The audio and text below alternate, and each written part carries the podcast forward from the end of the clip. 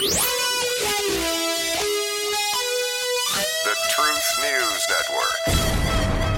If today were a science fiction movie, you'd be shaking your head at the news. Today, Huxley reads like a prophecy. Orwell saying, I told you so's from the grave. And the ghost of Ayn Rand weeps in the dark. None of it makes any sense. Well, the people have had it. Now, before you reach for revolution, take a deep breath and put in a few moments identifying fact from science fiction. And for that clarity, you need the truth. You need TNN, the Truth News Network. And Dan Newman. I don't know about clarity on all this stuff. I don't know that we can kind of look into it and maybe figure out what's being hidden in the darkness. Hmm. Good morning, everybody. Welcome to a new week, brand new week, a Monday. And I want to thank you for joining us today. I hope you had a wonderful Super Bowl weekend. And boy, I tell you what, it almost came right down to the final play of the game. In fact, it did pretty much. Kansas City defeated the Philadelphia Eagles in Super Bowl 57. It was played on a sketchy field out in uh, Arizona, their, their wonderful facility out there, their stadium. And I don't know if you're familiar with the way that thing was done. It was it was the first place, in fact, I think it's the only place that when they built it, they created a scenario where the field, the 100 yard fields and end zones, that's actual grass. They plant the grass. Now, the weather's usually pretty good, lots of sunshine in Phoenix, Arizona. So they wanted to use natural gas, uh, natural grass. So they did. But what that thing does is the whole field is on a roller system. And during the week, they roll that whole field out and it sits there in the sunshine. And what's better for grass to grow than sunshine, right? And then when there's a game, they push a button. I've watched it. That field just very quietly rolls back into the arena, and bam, you got natural grass. Every football player, by the way, when it comes down to it, would rather play on natural grass than on any type of artificial turf. Now, here's the problem that grass on that field apparently had been planted not at the beginning of this the season, but sometimes during the season it was replanted.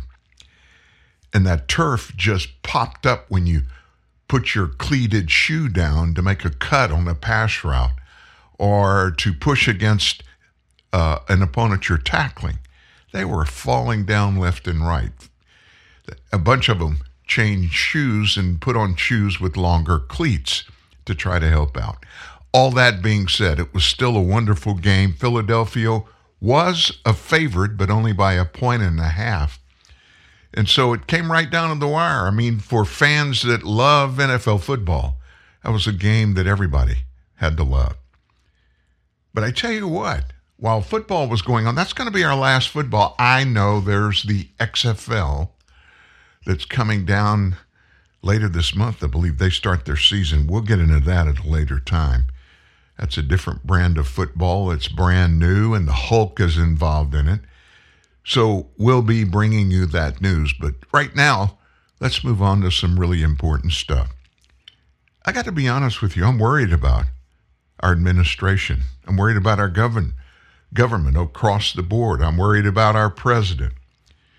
We're seeing something happen that is a first for the United States.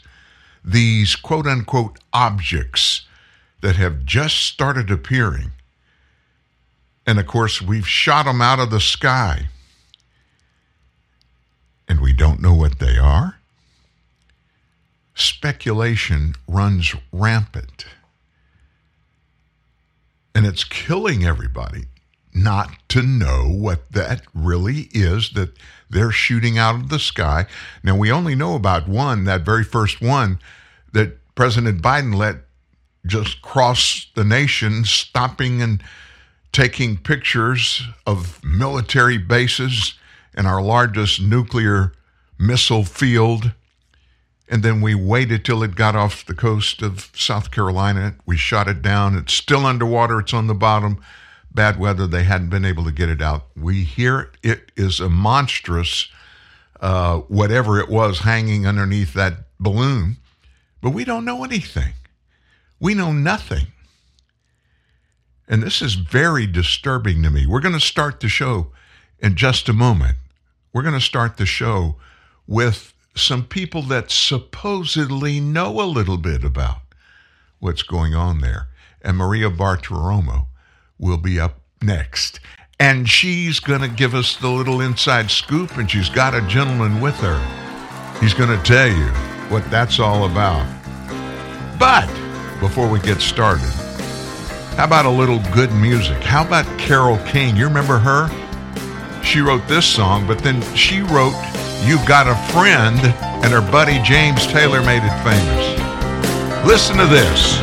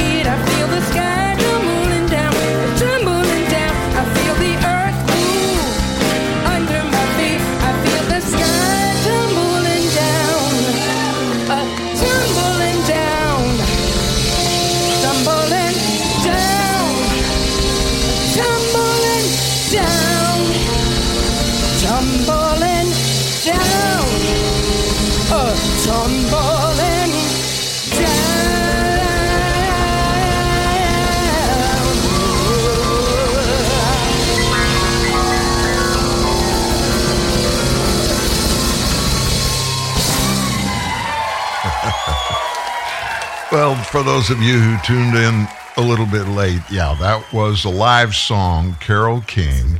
And uh, she wrote that song. She also wrote one of the biggest songs of the 70s, You've Got a Friend. Remember that? James Taylor.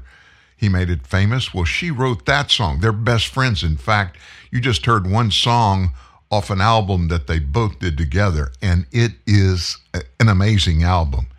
I'm a musician, and I know we have several people. If you turn tune in late, you may be one of them. But James Posey, uh, one of our everyday regular listeners at his office, he's a great drummer. I know he likes that kind of music, where you get the uh, the live stuff that you don't necessarily get when they go into the studio and they cut a song, and then they start doing all of the stuff, adding in the things.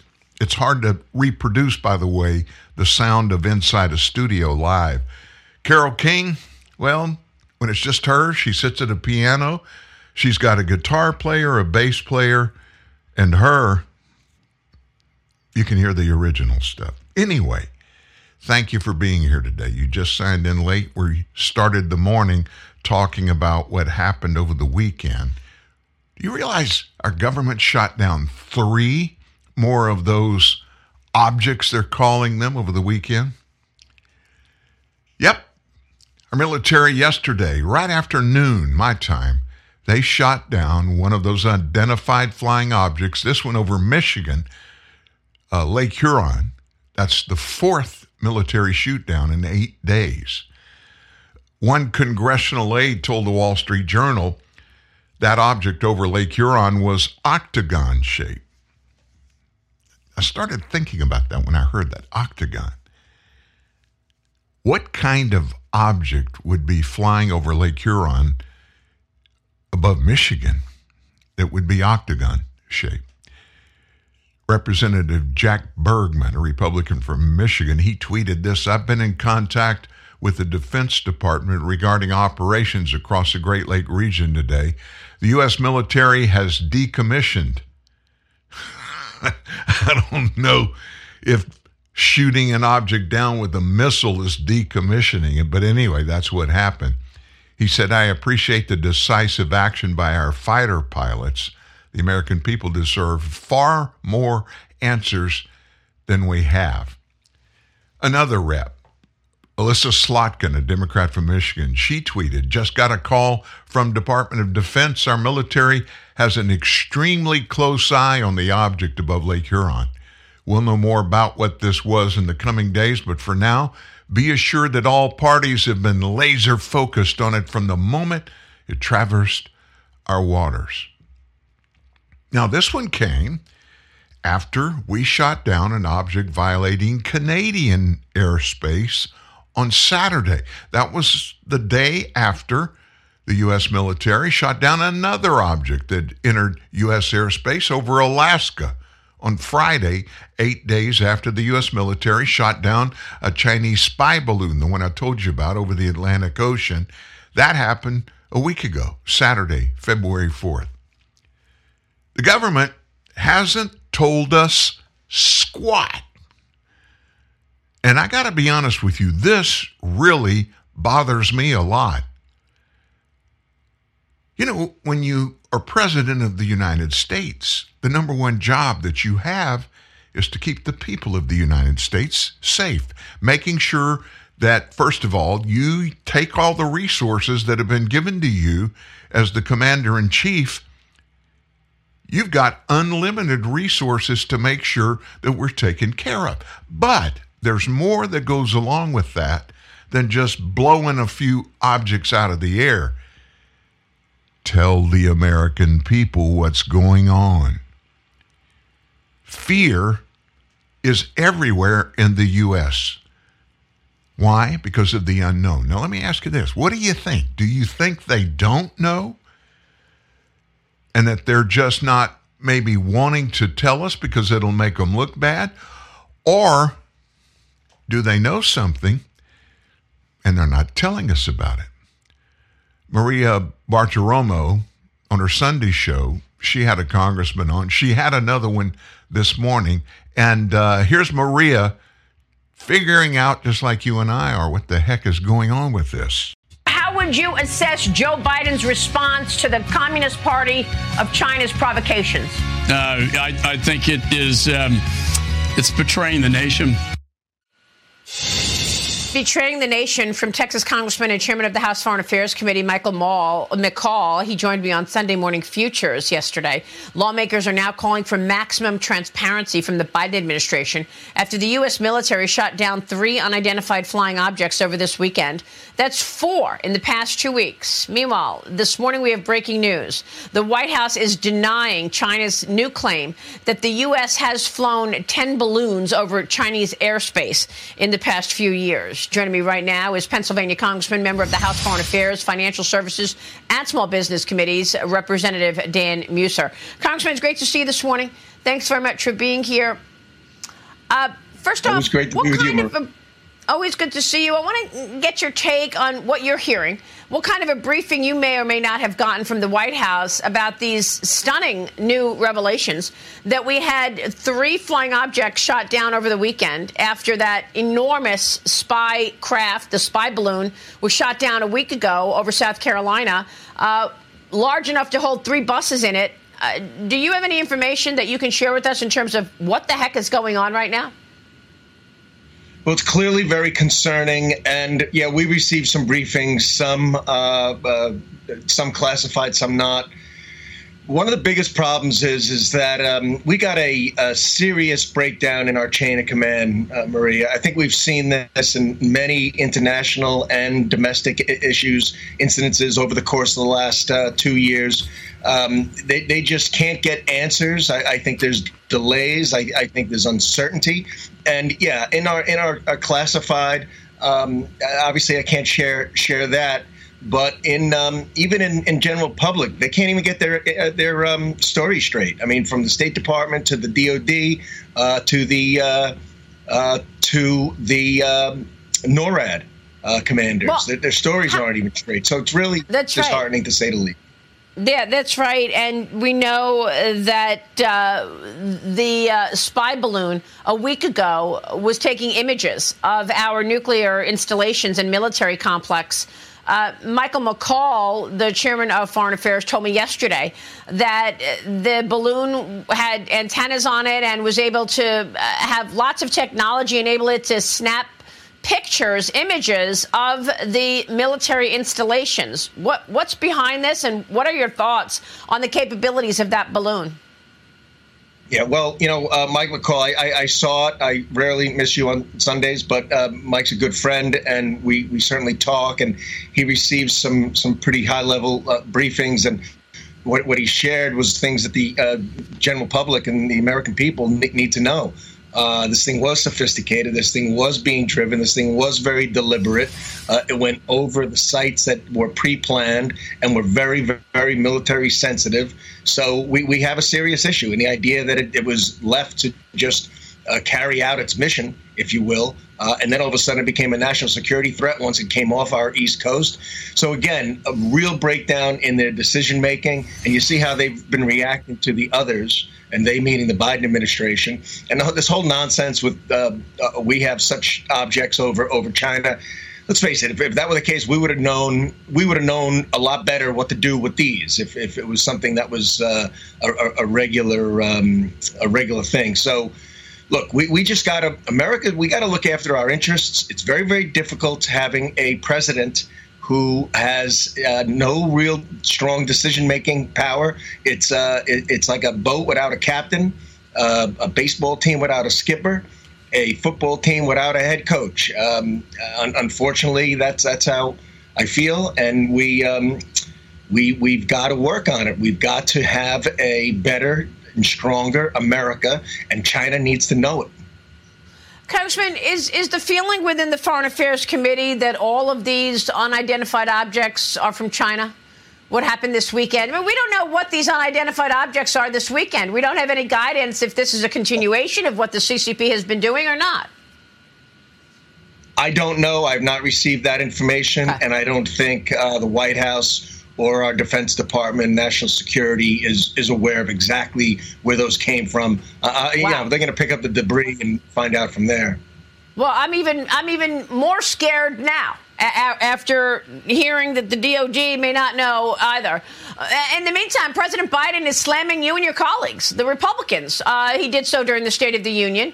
Congressman, you say y- y- your colleagues want to sunset Medicare and Social Security. I spoke with uh, former White House advisor Stephen Miller on Sunday Morning Futures yesterday, and I want to get your take Yeah. on his advice for the Republicans because he's saying, look, there was so much misinformation in that State of the Union. The Republicans need to use the appropriations process to get to the bottom of what's really happening. Watch this. Yeah. The appropriations process is how this will be settled. Every appropriations bill becomes a public referendum on this administration's corrupt and radical policies. The DHS appropriations bill is a referendum on open borders. The education appropriations bill is a referendum on critical race theory and gender theory. HHS on COVID tyranny and also gender theory.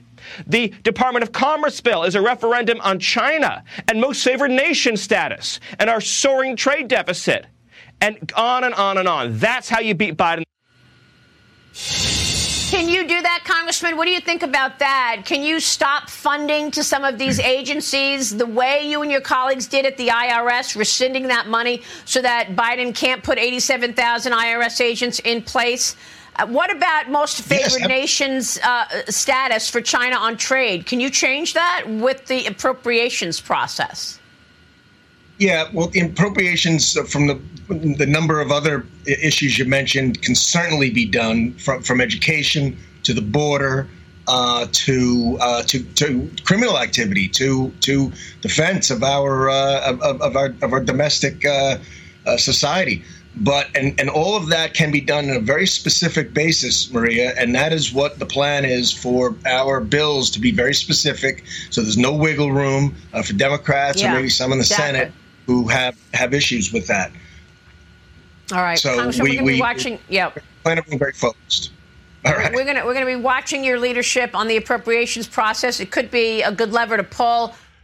It's one thing for you and I not to know what's going on. I mean, there are some things that happen.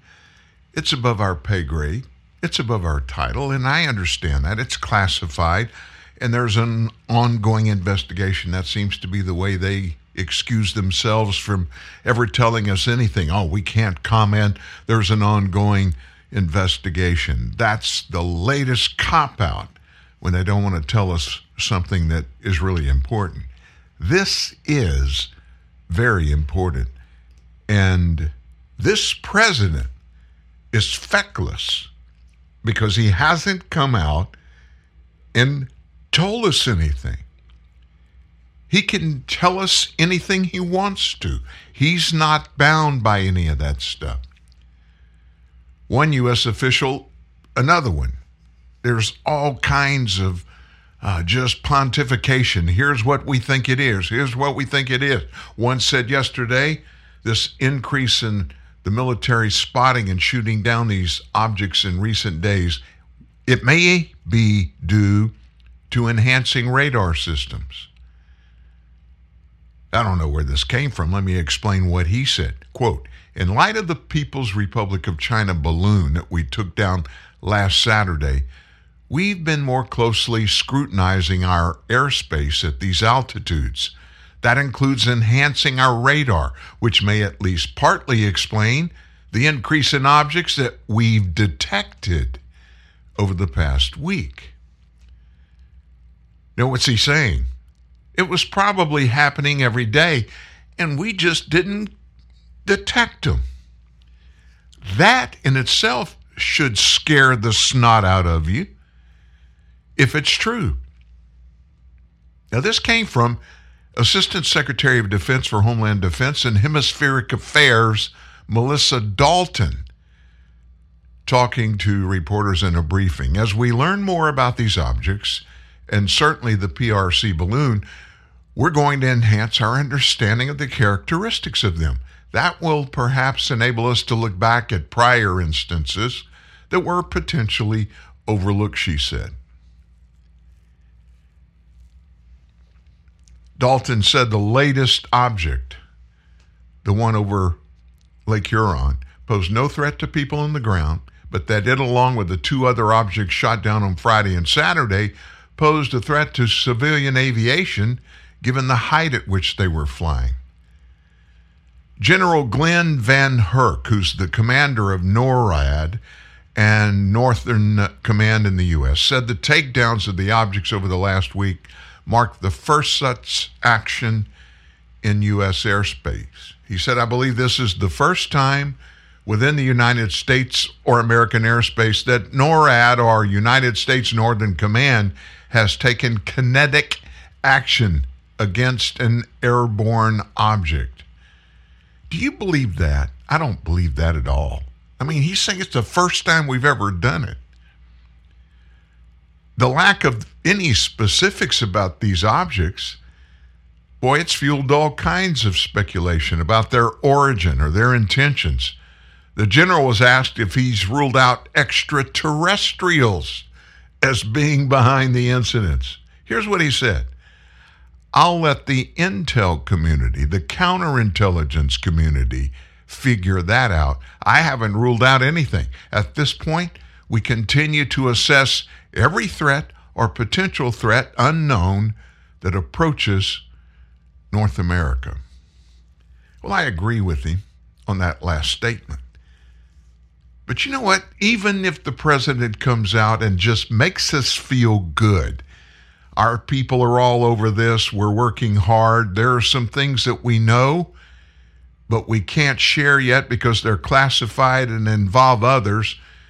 And we're still investigating, but rest assured, none of this is going to hurt any Americans. We're we're we're very convinced that's a fact, and if it ever becomes that, we will definitely warn the American public. But as of now, there's nothing to be concerned about. If it's nothing but that, a president, any of our presidents in American history would do that and would have already done that. But this guy, oh my gosh, I just don't know. I just don't know. Meanwhile, other parts of our government are working full time. Do you remember back in the Obama administration when our IRS was targeting conservative groups and they did so by auditing them? And they did so in not processing 501c3 applications that gives tax free status to an entity, a company, a charity, whatever. You remember when all that happened under uh, Obama? Well, the IRS has subjected an elections nonprofit to a battery of prying questions about its policy positions, its language choices, and its methodology for arriving at correct opinions and conclusions prior to peremptorily rejecting its application for tax exempt status without appeal. So let's look back at when all this began. It was back in 2010. The IRS Exempt Organizations Unit, it was directed by Lois Lerner. Remember her? What it did on Lerner's watch, it targeted the Tea Party and a bunch of other conservatives groups for, quote, intrusive scrutiny, effectively freezing them with lengthy audits. And it was politically motivated, no doubt. It was actually harassment. After it was exposed in 2013, the Obama administration claimed to find the IRS actions inexcusable. But after Lois Lerner invoked her Fifth Amendment right against self incrimination to avoid testifying before Congress, and the House cited her for contempt, the Obama Justice Department declined to pursue any criminal charges. So that all just went away. After all, it happened when a Democrat decided to do that. And Democrats, oh my gosh, if they choose to do anything, it doesn't matter what it does to anybody else because they choose it, it's okay. So there's something going on right now, very similar to, that one back in 2010.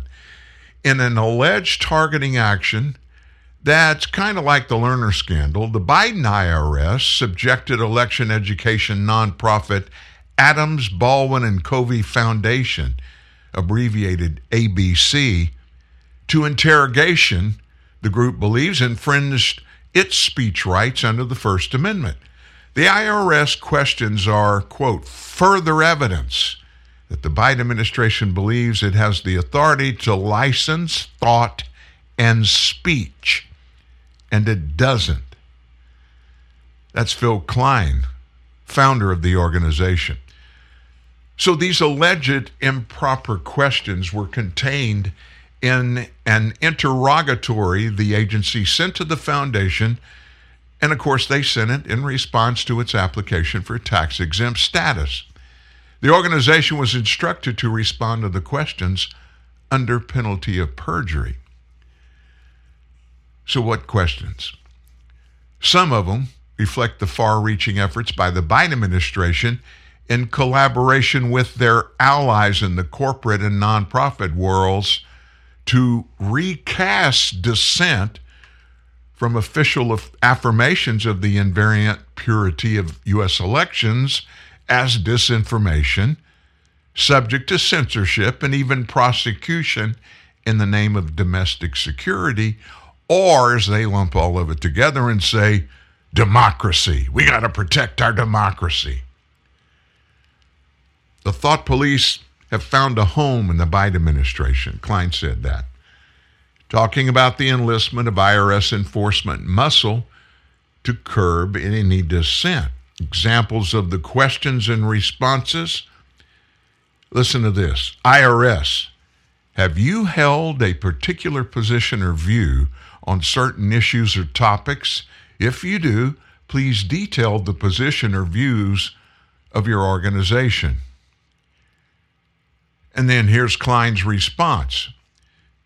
Please provide the justification for this request and also whether similar requests are made of all nonprofit organizations addressing these and similar issues. ABC views the Constitution as an enduring document that honors in application the intrinsic value of each and every individual, achieved by respecting the inherent rights of the individual and the appropriate disbursement of government power. Elections provide an important expression of the power held by individual citizens and must therefore be transparent, inclusive, and accountable. So I think he answered the question pretty well, but the IRS wasn't finished. IRS, do you have any policy policies or guidance in place to avoid unsupported opinions or conclusions and inflammatory language in the activities? Now, did you get that? The IRS is actually, through the question, this question that they asked, they are basically inferring that if you're a not for profit, you've got to have policies in place to stop unsupported opinions, unsupported conclusions, unsupported inflammatory language in any and all of your activities. So I guess you know Klein didn't agree with that, and he replied with this, and I'm quoting the attorney Klein. ABC's mission is to respect the intrinsic value of the individual and thereby does not seek to denigrate people. Our work is subject to public scrutiny and challenge, and we consistently work to answer such challenges in the marketplace of ideas. Similarly, government must respect the expression of individuals, particularly those with whom those presently in power disagree. ABC maintains this becomes difficult to do when government forces the exercise of its power on conforming thought and speech to such vague terms as inflammatory language, as doing so invites the arbitrary and capricious application of government power. The IRS. Explain how you ensure that the contents presented in your educational activities are fair and unbiased facts that would permit an individual to form an independent opinion or conclusions based the facts presented.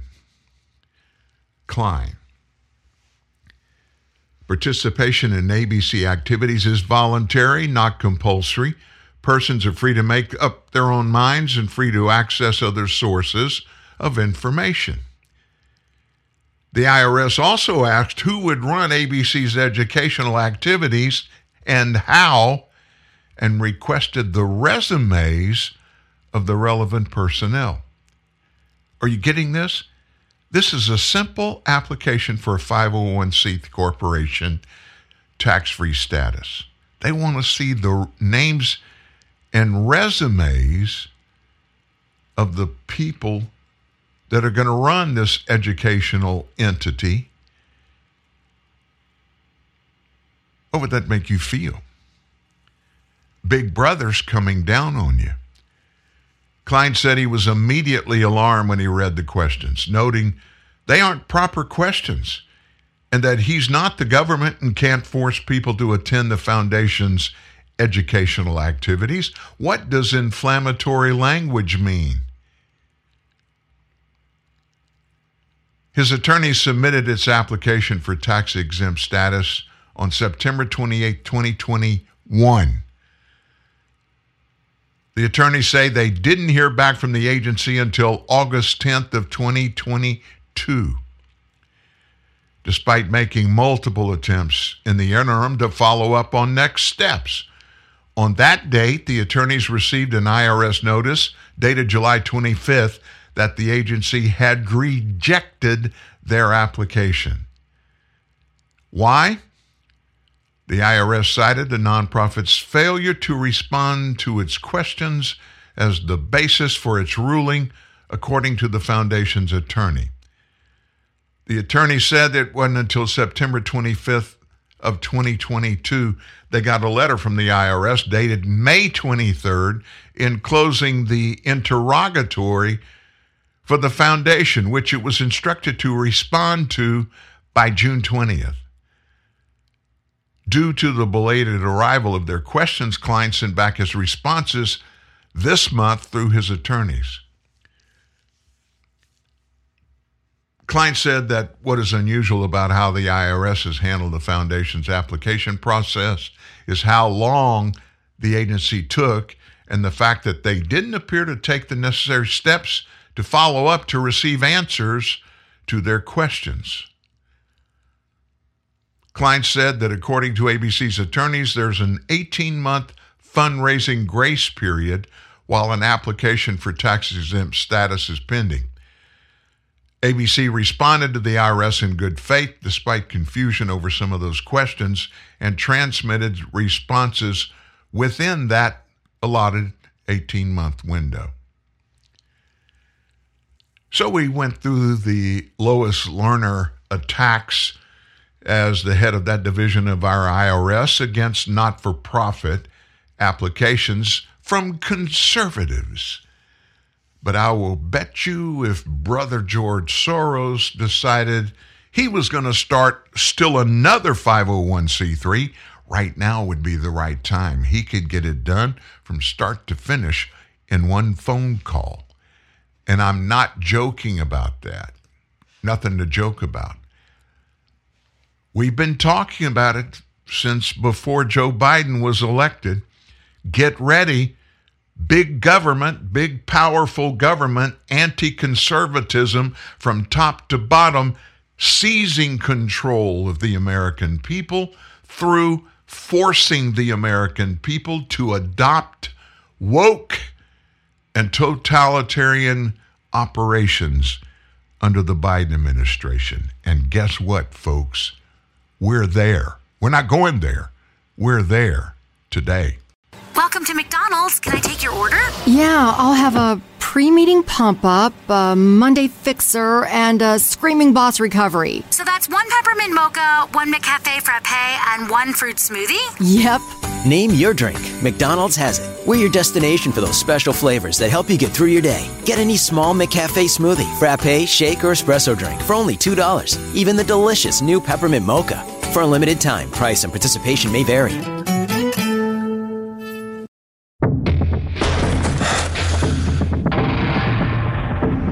Playing football, you run up to 120 pitches.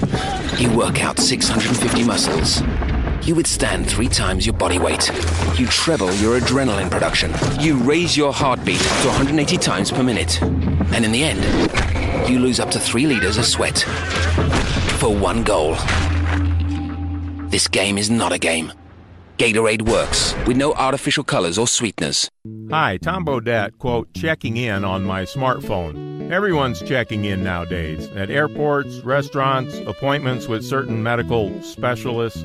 Seriously, people, TMI. Anyway, thanks to the Motel 6 mobile app, you can book a clean, comfortable room at Motel 6 on your smartphone and get a great rate. Then, when you get to Motel 6, you can check in after you check in. Your friends will be totes jealous. I'm Tom Bodett from Motel 6, and we'll leave the light on for you.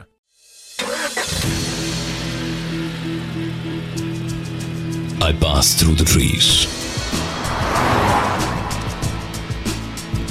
I leave behind the mountains.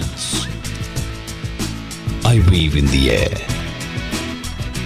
I fly over the birds. And I wish, when I complete my journey, I leave behind a better world. Honda Civic Hybrid, India's first hybrid car with i-VTEC engine. Leave behind a better world. Is the insanity making your head spin? Okay, let's sit down and figure this out together. Again, Dan Newman. Did you watch the Super Bowl? I'm sure most people that are listening in today did. Maybe not the whole thing, but a good part of it. The game was a really good football game. I I got to be honest with you. I know if you were a Philadelphia Eagles fan, and I know a lot of Eagles fans, I know part of the ownership of the Philadelphia Eagles, you're disappointed. I get it. Somebody wins, that means somebody loses pretty much everything. That's kind of the way our life works, right? We want to win every battle, we want to win every war, every conversation. That's kind of human nature.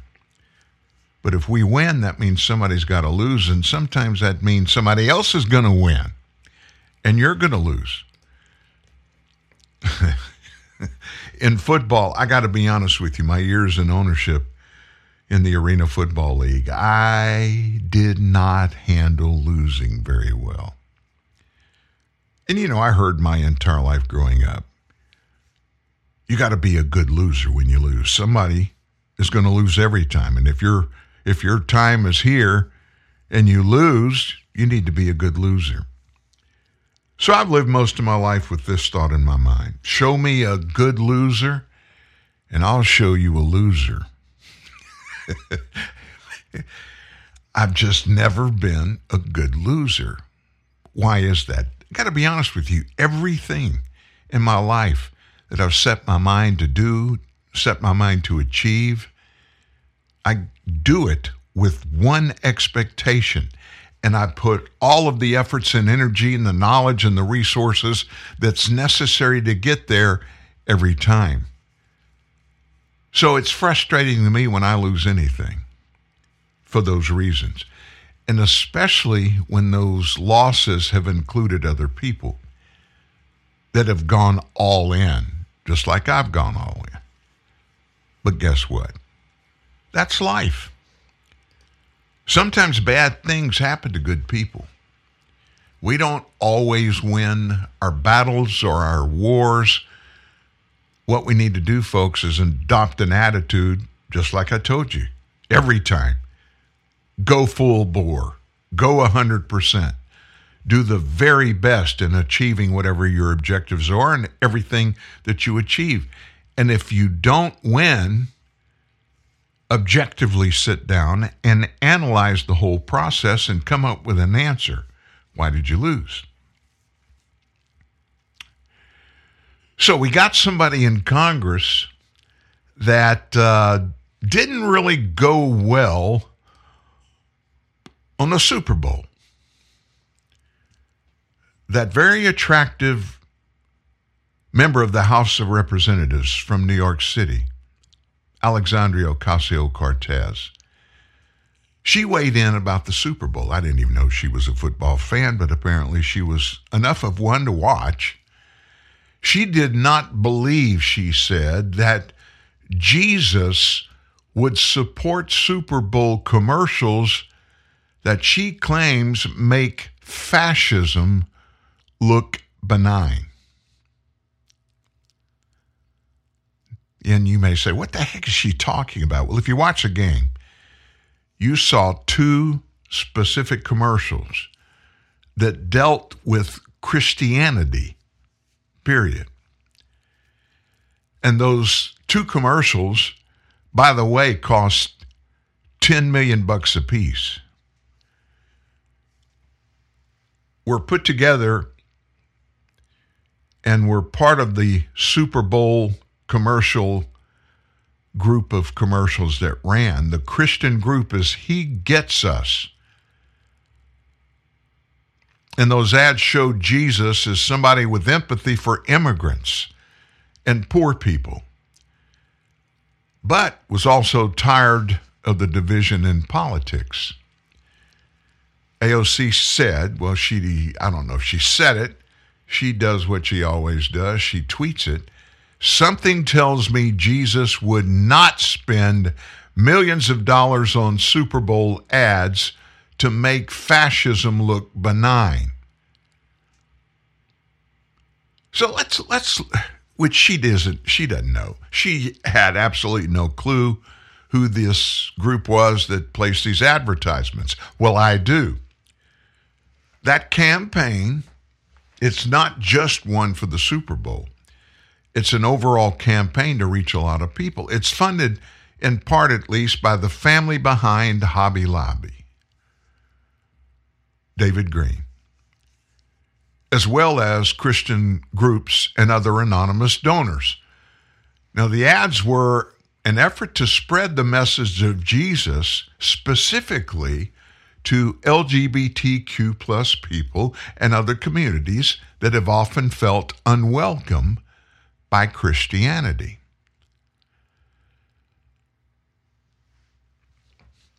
One commercial shows a slideshow of black and white images of migrants fleeing their homes to avoid persecution. The ad revealed that the story is actually about Jesus, his mother Mary, and her husband Joseph. The other ad shows black and white images of disputes between people over racial justice, pandemic lockdowns, and evil politics. That ad then states Jesus loved the people we hate. It's part of the He Gets Us campaign. It was launched in March last year. Plans to spend $2 billion over the next several years. 2 billion with the B. The ads direct viewers to a website that includes Bible readings, methods to chat with real people about religion, and information about Jesus. Okay, David Green. Let me just tell you this a little bit about Hobby Lobby if you don't know anything about it. He founded it years ago. It is today the largest retail store that does what Hobby Lobby stores do on the planet. The largest. His stores, his corporation, have given in cold hard cash and the gift of property to 501c3 charitable organizations that are doing work to help people all kinds of different ways. They have given through the 25 years or so that Hobby Lobby has been in existence $1 billion of cash and properties donated to 501c3s. I got to be honest with you. I'm a Christian. I, I, believe I'm a strong Christian. I'm proud that I serve Jesus. I'm glad he's my Lord and Savior. And I'm not ashamed to say it. And when I just said that, it's it's being heard around the world as I say it. But there are a lot of people that don't feel that way. Jesus himself told Peter, if you remember, he asked, he asked Peter if he loved him. And Peter said, Yes, I love you, Master. And Jesus told Peter what? Feed my sheep. And what does that mean, feed my sheep? It means give the people that show up in your life whatever they need to better understand what it is to live a life serving God. Now, you don't have to dig very deep into Christianity to know that feeding the sheep in the world includes a lot of things besides just feeding them. It includes putting together an infrastructure to help them live life. Hobby Lobby has been doing that. By the way, AOC, they've got a long track record of that. And they're getting a lot of crap from people that think like AOC, kind of like the chicken place does. Hobby Lobby's closed on Sunday. Chick fil A is closed on Sunday. Why is that? The owners of both organizations want to give their employees the chance to do church on Sunday to be with their families. And that's something evil? Quote, something tells me Jesus would not spend millions of dollars on Super Bowl ads to make fascism look benign. Christianity is fascism. That's a lawmaker. That's somebody that sits in one of those 435 seats in the House of Representatives every day, crafting legislation that a bunch of turn into laws. Oh my gosh. Can you imagine having somebody that feels that way, that hates it, when a wealthy conservative gives money promoting Jesus in ads during the Super Bowl? Oh my gosh. What's this world coming to? I don't know. Interesting. We'll go straight from that story to this one and kind of put both of them back to back after I get through telling you about this and tell me which one do you want to be a part of. Title of this story is Crime Has Risen Under the Watch of George Soros backed prosecutors in six major cities. At least six large cities have seen crime spikes after the election of liberal prosecutors backed by the groups that have received funding from billionaire megadona George Soros. Motor vehicle thefts, homicides, both have gone crazy in Philadelphia, Chicago, Los Angeles, Dallas, St. Louis, and New York. And it's all happened since liberal prosecutors were elected with the help of funding from George Soros. How does he do it? He used shell organizations, affiliates, and pass through committees like the Texas Justice and Public Safety Political Action Committee and Missouri Safety and Justice Committee. He just writes checks to them. They're all 501c3s that he started. Or somebody started and they started them because he said, Hey, if you start this, I'll give you money that you can do to support our cause, which is to go soft on lawbreakers. He spent at least $40 million in the last decade on prosecutors' campaigns, sometimes representing 80 and 90% of their total funding.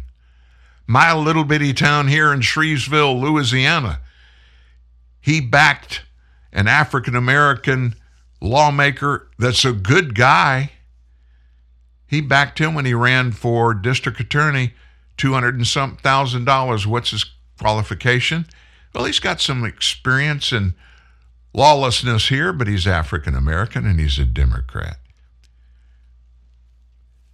Experts believe policies championed by Soros backed prosecutors have contributed to the increased crime, especially violent offenses.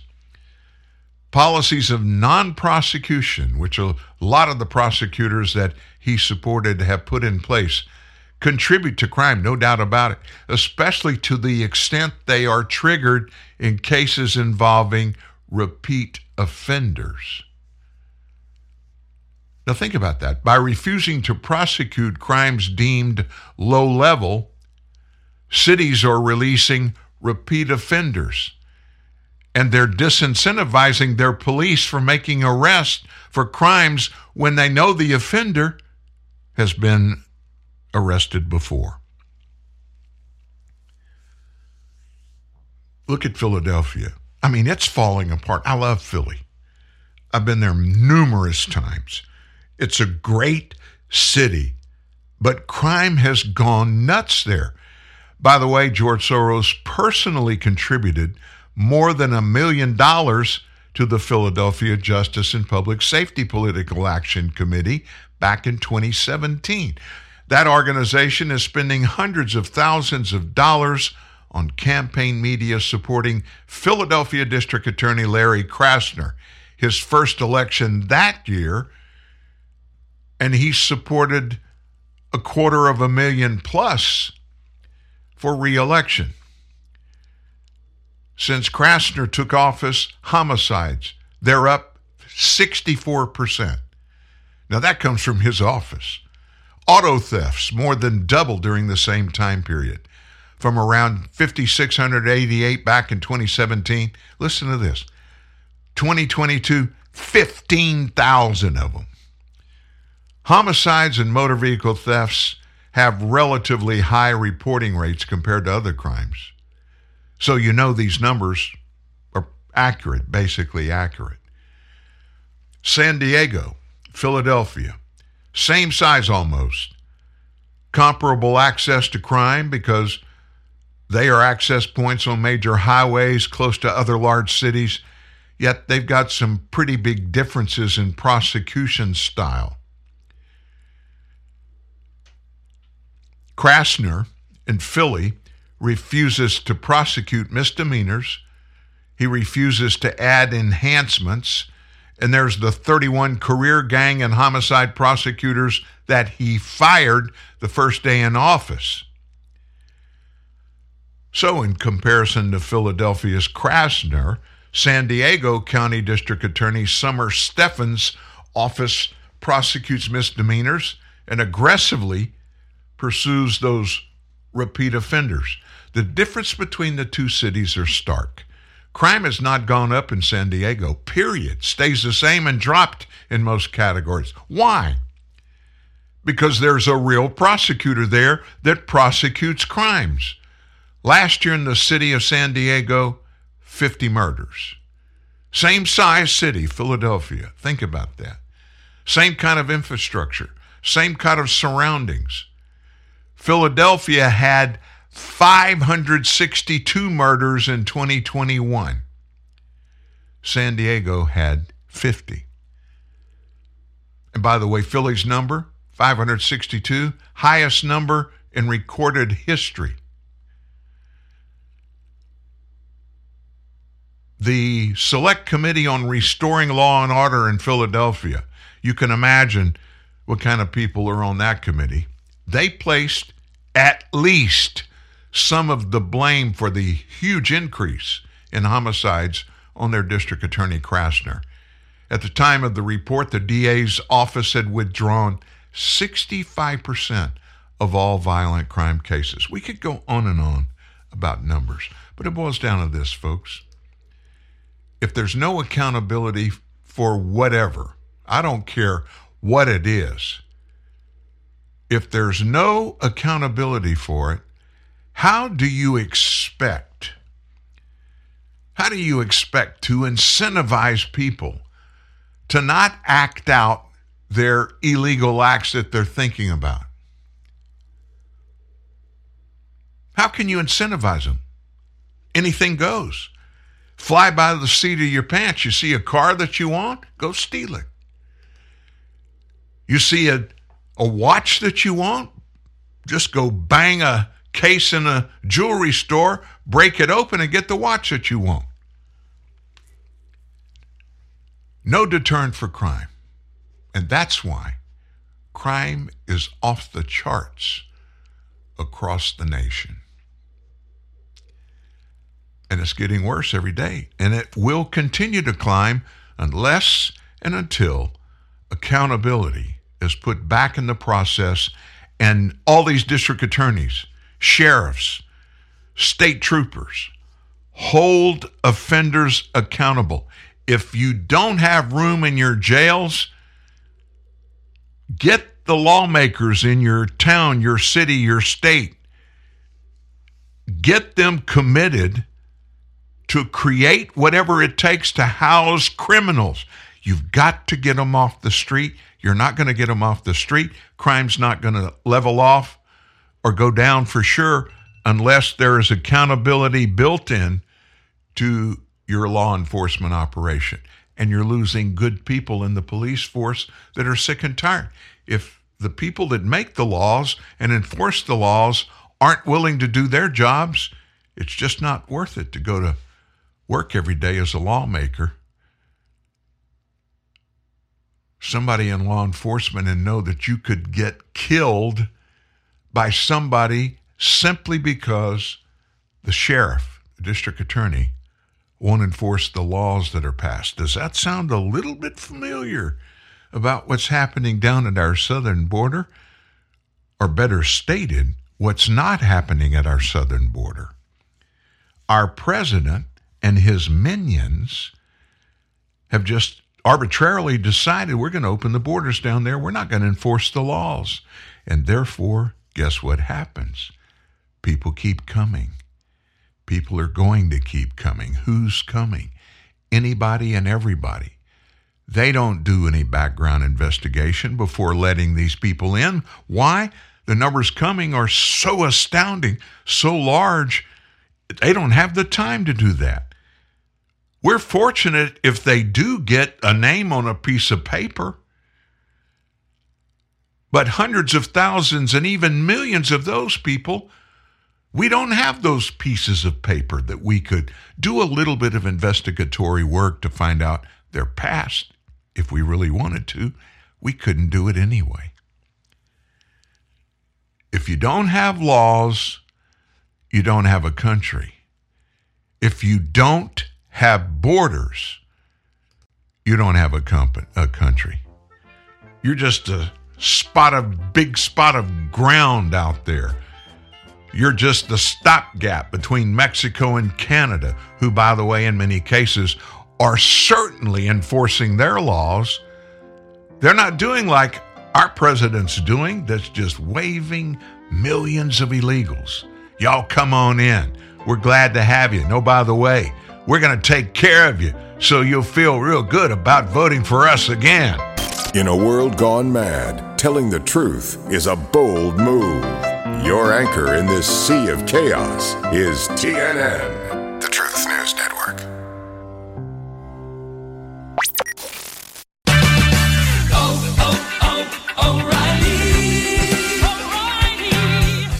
Not be able to lower the cost of gas, but we can do something about how many miles you will drive per gallon. Stop by your local O'Reilly Auto Parts store today and let us help you increase the performance of your car or truck. Simple things like replacing your air filter, changing worn out spark plugs, and using fuel injector cleaner can add up to better fuel economy and big savings. There's an O'Reilly Auto Parts store close to you that has the name brands, low prices, and people who can help. Restore lost fuel economy and eliminate rough idle with Lucas Fuel Injector Cleaner. Right now at O'Reilly Auto Parts, buy two and get one free. Lucas Fuel Injector Cleaner quickly cleans clogged injectors to increase fuel efficiency and help your vehicle run smooth. Lucas Fuel Injector Cleaner, buy two, get one free at O'Reilly Auto Parts. Better parts, better prices every day. Limit supply. See store for details.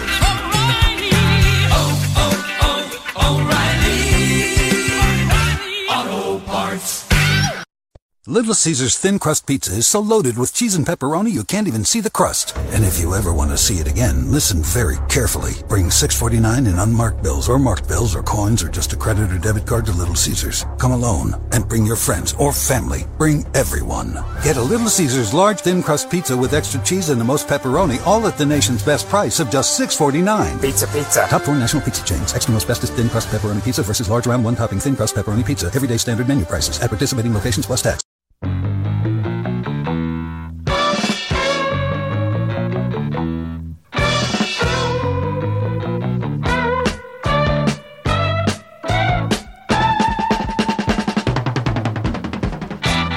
So we have all these investigations going on now that we have a House majority and the various committees are finally peeling back all of the outside layers of these bureaucracies in government, these agencies, to find out exactly what's going on there.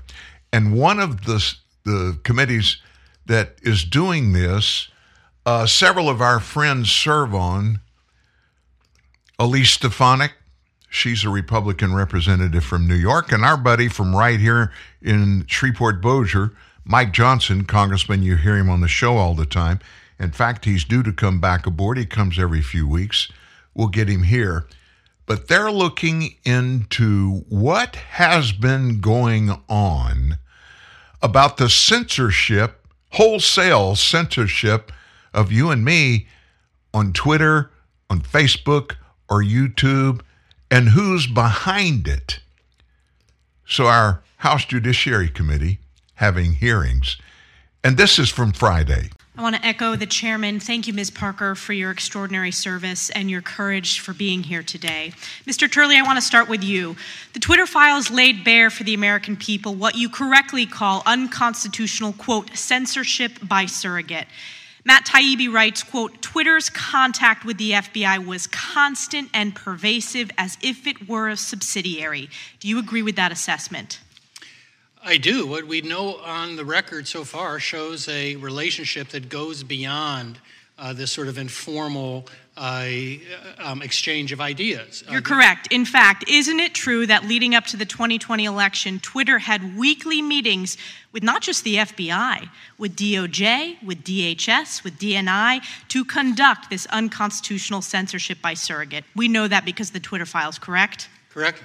And it was not just meetings, not just censorship of stories like the Hunter Biden laptop story. We also now know that the FBI paid Twitter over $3.4 million of taxpayer, taxpayer funds to censor these stories before the 2020 election. Is that correct? Uh, that money was paid. Twitter confirmed that. And this, the Twitter files are just the tip of the iceberg because there's so much more. There was a corrupt revolving door at the highest levels between the FBI and Twitter. Look no further than Jim Baker, former general counsel at the FBI who helped unlawfully investigate Donald Trump in the 2016 election. Or look at Jim Comey's deputy chief of staff, who became the director of strategy at Twitter. Isn't it true according to the Twitter files, that there were so many FBI officials who then went to work at Twitter that that created their own Slack channel and crib sheet for onboarding. The Twitter files confirm that, correct? Correct. Are you aware, as the American people are aware, that according to polling, of the people that were made aware of the Hunter Biden laptop story, 53% would have changed their vote, including 61% of Democrats. This is the definition of election meddling, and it's the definition of election meddling by the FBI on behalf of Democrats, paid for by the US taxpayers. It's collusion, it's corruption, and it's unconstitutional. Ms. Parker, I want to go to you next about your experience at the FBI, because this is not just about the Twitter files, which folks are focused on because of the news it made. It's about a systemic rot in the culture and the politicization of the leadership of the FBI, and it needs to be rooted out. Let's take a step back. Let's look at the targeting illegally of parents who wanted to stand up for their kids at school board meetings. On September 29, 2021, the National School Boards Association sent a letter to Joe Biden equating parents at school board meetings to domestic terrorists. And on October 4th, Attorney General Merrick Garland issued a memorandum to the FBI and U.S. attorneys that the department would use federal enforcement tools to target and prosecute these parents. Do you consider parents as domestic terrorists? I do not consider parents as domestic terrorists. No, I do not. No, and neither do the American people. But there's more to this story. It goes back further than that initial letter on September 29th. Because the letter didn't happen organically, it was solicited. It was solicited by the White House and by the Secretary of Education. Essentially, the Biden administration laid the predicate for which it used to justify illegally targeting the American people, targeting these parents. Is it proper protocol as a former FBI officer to set that predicate, to manufacture the reasoning to justify opening an investigation? I believe that no one should be targeted for free speech and that violence should never be tolerated under any circumstance, but it should definitely not, no one should be targeted because they want to speak up at a school board meeting. This was a setup, and it was the setup, and it's the real definition of weaponization of the government against the American people. And it's not just this example of targeting parents at School Boards Association, it goes back to the opening of Crossfire Hurricane. It goes back to the faulty FISA application. It goes back to what we heard on that first panel from Senators Grassley and Johnson. It goes back to the suppression illegally of the Hunter Biden laptop story paid for by the US taxpayers. This corruption needs to be rooted out, and it's not just about protecting the US Constitution, it is most importantly about protecting the American people from the weaponization of the federal government against them. Yield back. General uh, Lady yields back. The Chair now recognized. Mr. Johnson is recognized.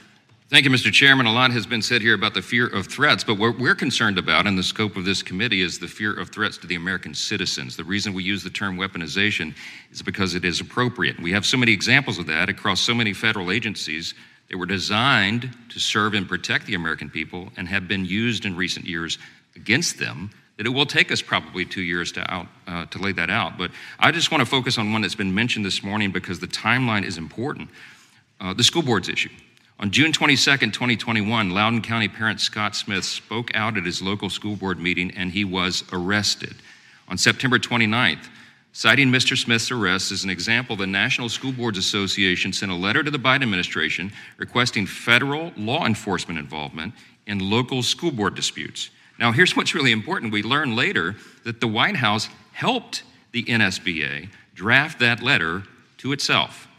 On October 4th, Attorney General Merrick Garland issued the now infamous memo directing federal law enforcement to mobilize against the parents of school children who protest at their local school board meetings. He turned the FBI, the U.S. Attorney's offices, the full weight of the federal Department of Justice against the very citizens they were sworn to defend and protect. On October 12th, we learned that the Loudoun County parent Scott Smith's daughter was actually sexually assaulted at her, at her school and that the school board covered it up and that was the reason why that dad showed up to protest. Nine days later, October 21st, happened to be the day previously scheduled for Attorney General Merrick Garland himself to appear before our House Judiciary Committee.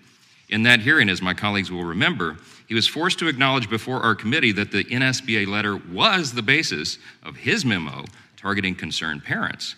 But he refused to acknowledge the obvious chilling effect that memo, involving the full weight of the federal law enforcement apparatus, would have on parents' protected First Amendment speech. He also, by the way, refused to commit to a mandatory, under federal law, mandatory ethics review of his own family's financial ties to advancing critical race theory in schools and its relation to his school board memo and the obvious appearance of the conflict of interest therein. I encourage all interested citizens to watch the video of that hearing. It was pretty contentious. The very next day, on October 22nd, after much public outcry, the NSBA retracted and publicly apologized for its letter labeling concerned parents like Scott Smith as, quote, domestic terrorists. In the following weeks, over 20 different state school board associations severed their ties with the National School Boards Association. Our Democrat colleagues have tried to downplay the importance of the Select Committee and even criticized its name as hyperbolic. But as this example and so many others clearly show, key agencies have indeed been weaponized. We're informed even still today that that memo has not been retracted by the Attorney General. Here's the question, Mr. Baker. Uh, you were an FBI agent for 33 years and were involved in a lot of the important and noble work there, but you've also said clearly and been vocal about some of the egregious overreaches you've seen from the FBI and the DOJ. In recent years, you've described what has devolved into a culture of, quote, deceit and deception involving, quote, alarming FBI behavior, and you've written that those abuses threaten the liberties of those on the left as well as the right. Professor Turley just cited statistics here today that the large, there are large numbers of Americans who now distrust the FBI. Our task here is to determine exactly how that's happened and how to correct that framework. Mr. Baker, here's the question. In your testimony, you noted that FBI Director Mueller, a couple of decades ago, worked to centralize the FBI, meaning that he centralized all information and decision making, uh, making that at the FBI headquarters, as opposed to his predecessor's decentralized model, which empowered the field offices instead. Do you believe the elimination of all those layers of supervision, review, and independent judgment is a key reason for all this corruption we see today and that it's something that must be reformed and reversed? Yes, in fact, I do. Hit that button for me, if you will. Yes, in fact, I do, Congressman. Uh, I don't use the term uh, corruption. The term I think is more appropriate that your colleague, uh, Congresswoman Stefanik, used the rotten culture, the culture rot. And, uh, and specifically as regards to centralization, there's no question about it. Traditionally in the FBI, field agent ran, had an investigation. He had a field supervisor above him Above him was the agent in charge of that office. Only then did the information and the decision making go to FBI headquarters. What happened under Mueller's centralized thing, all of that was eliminated.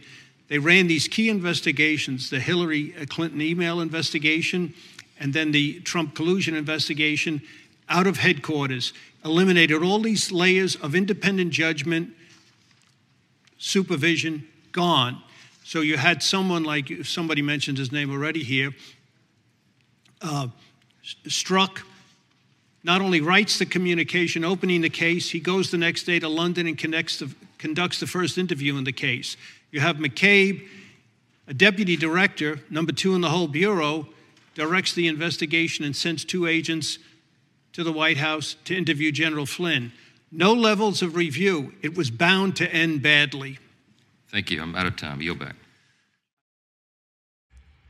So there you have a picture of what's going on. Listen, these committee hearings that are happening every day in DC are very important. You may be you may be tempted to say, "You know what? These hearings will go nowhere. They'll find fault. They'll be able to point fingers, place blame, and we'll have some truths that are unearthed that prove how bad it really is, even though we already know how bad it is. But nothing is going to happen to them. I had a private conversation with Congressman Mike Johnson about that very thing. And I asked him, Mike, if you if you do all these things and get all of this information out and the American people see it, I get it, but you guys don't have power to get anything done. You then, if you come up with some kind of legislation, you got to get it through the Senate. It's Democrat controlled. And even if you get it through the Senate, you got to have a president sign it into law to make it real and give it teeth so it could be enforced. And you've got Joe Biden in the White House, and all of this has been happening on his watch. It even began back when he was vice president. He and Obama were implementing all these kinds of things. So, how the heck do you think you're going to get the House, the Senate, and the White House to go along with this stuff? Well, here's what he said The one thing that the House can do that nobody else can do is the House controls all the money, the government money that is spent. And he said, if we control that, new budgets come out all the time. And we can even go back in and re examine the existing budget that we're operating on now as a government that was put in place before we had the majority, re examine it and alter it. We don't have to have Democrats with us to do that. So I said, so what you what you mean is you'll be able to kneecap them if necessary, take their money away.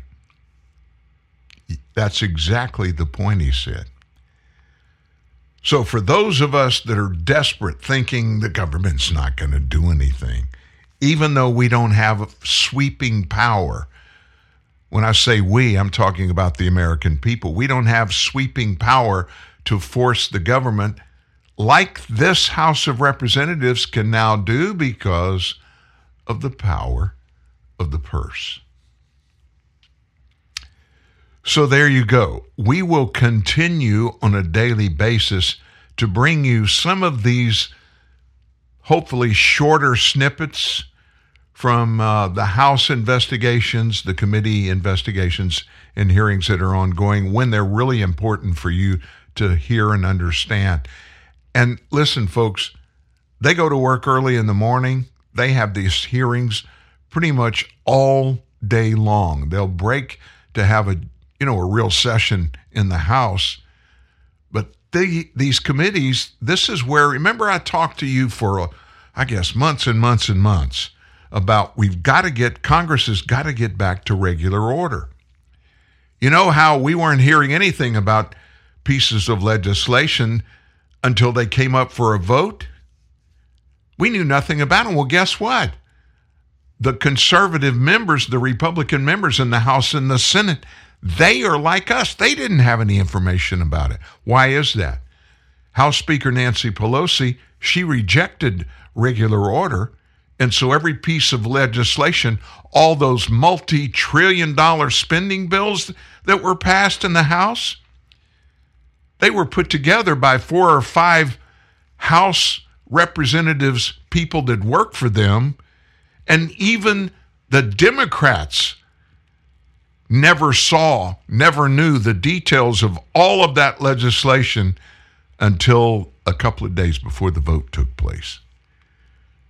Now, thankfully, we're back to regular order. So, what you just heard is one committee hearing, and there are multiple other ones going on. But what you're not hearing, and you just need to realize that it's going on, other committees and subcommittees are holding committee hearings now in which they are doing the things to craft laws.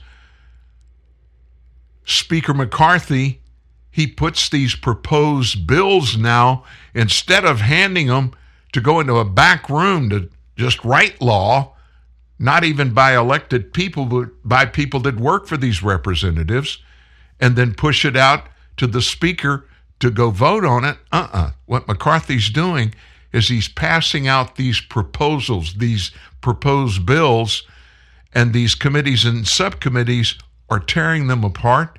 They're finding the good stuff. They may be throwing out some of the bad stuff. There will be proposed amendments by Democrats and Republicans. They'll have people come in, hearings to the experts, and talk about them and get a product that is a good finished product. And then it can go back to Kevin McCarthy, the House Speaker, and he determines when it goes to the full floor to be discussed, debated, possibly amended again. Do you know there were no amendments, no proposed amendments allowed on any piece of Democrat Party legislation in the previous two years?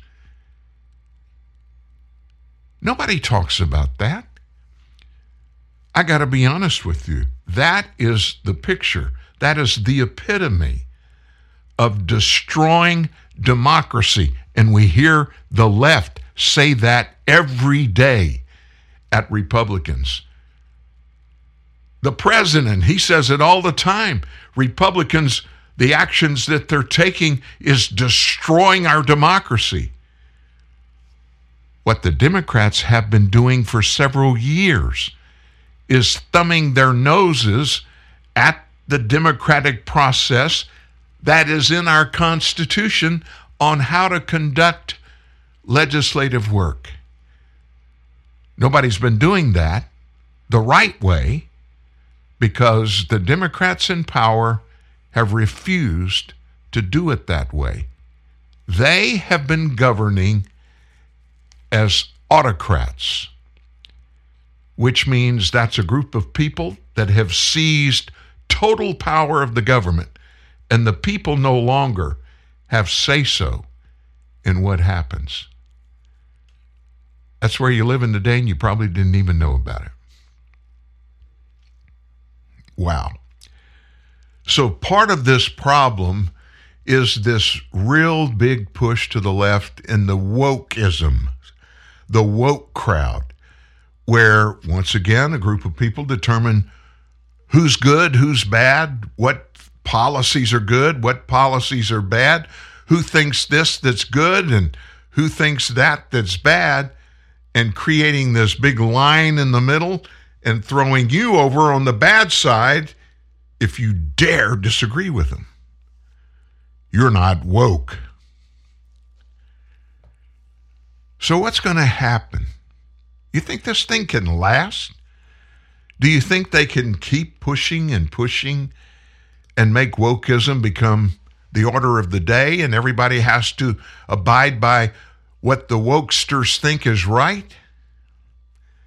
Jordan Peterson. You know who he is. You may know him by name.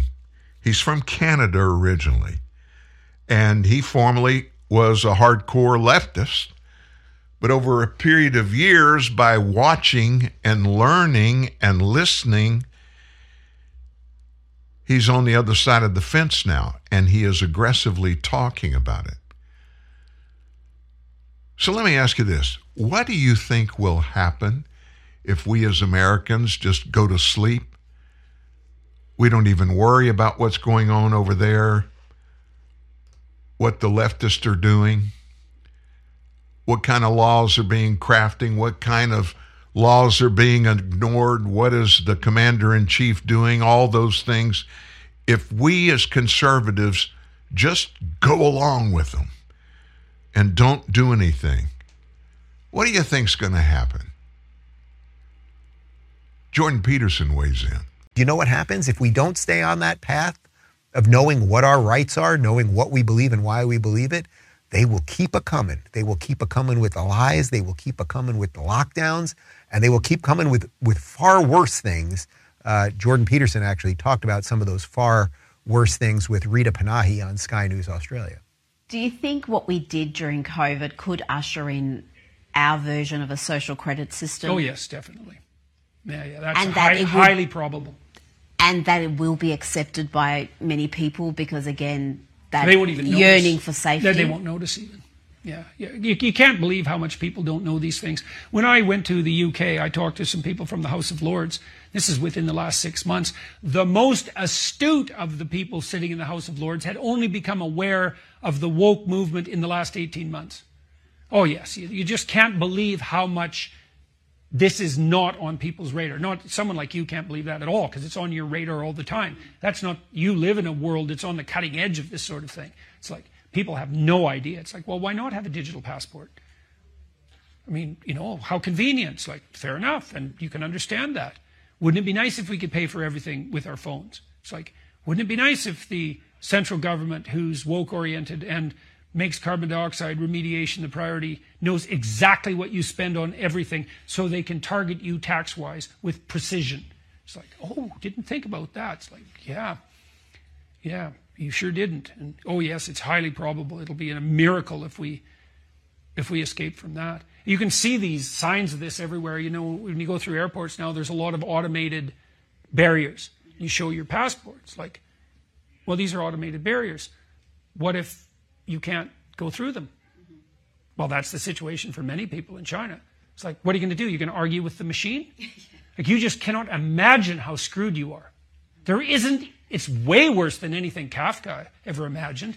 Because at least with Kafka, there was bureaucrats, faceless though they may have been, they were at least still human.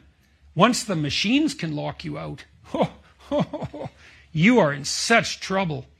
And we're speeding towards that with, uh, with an immense lack of, of care.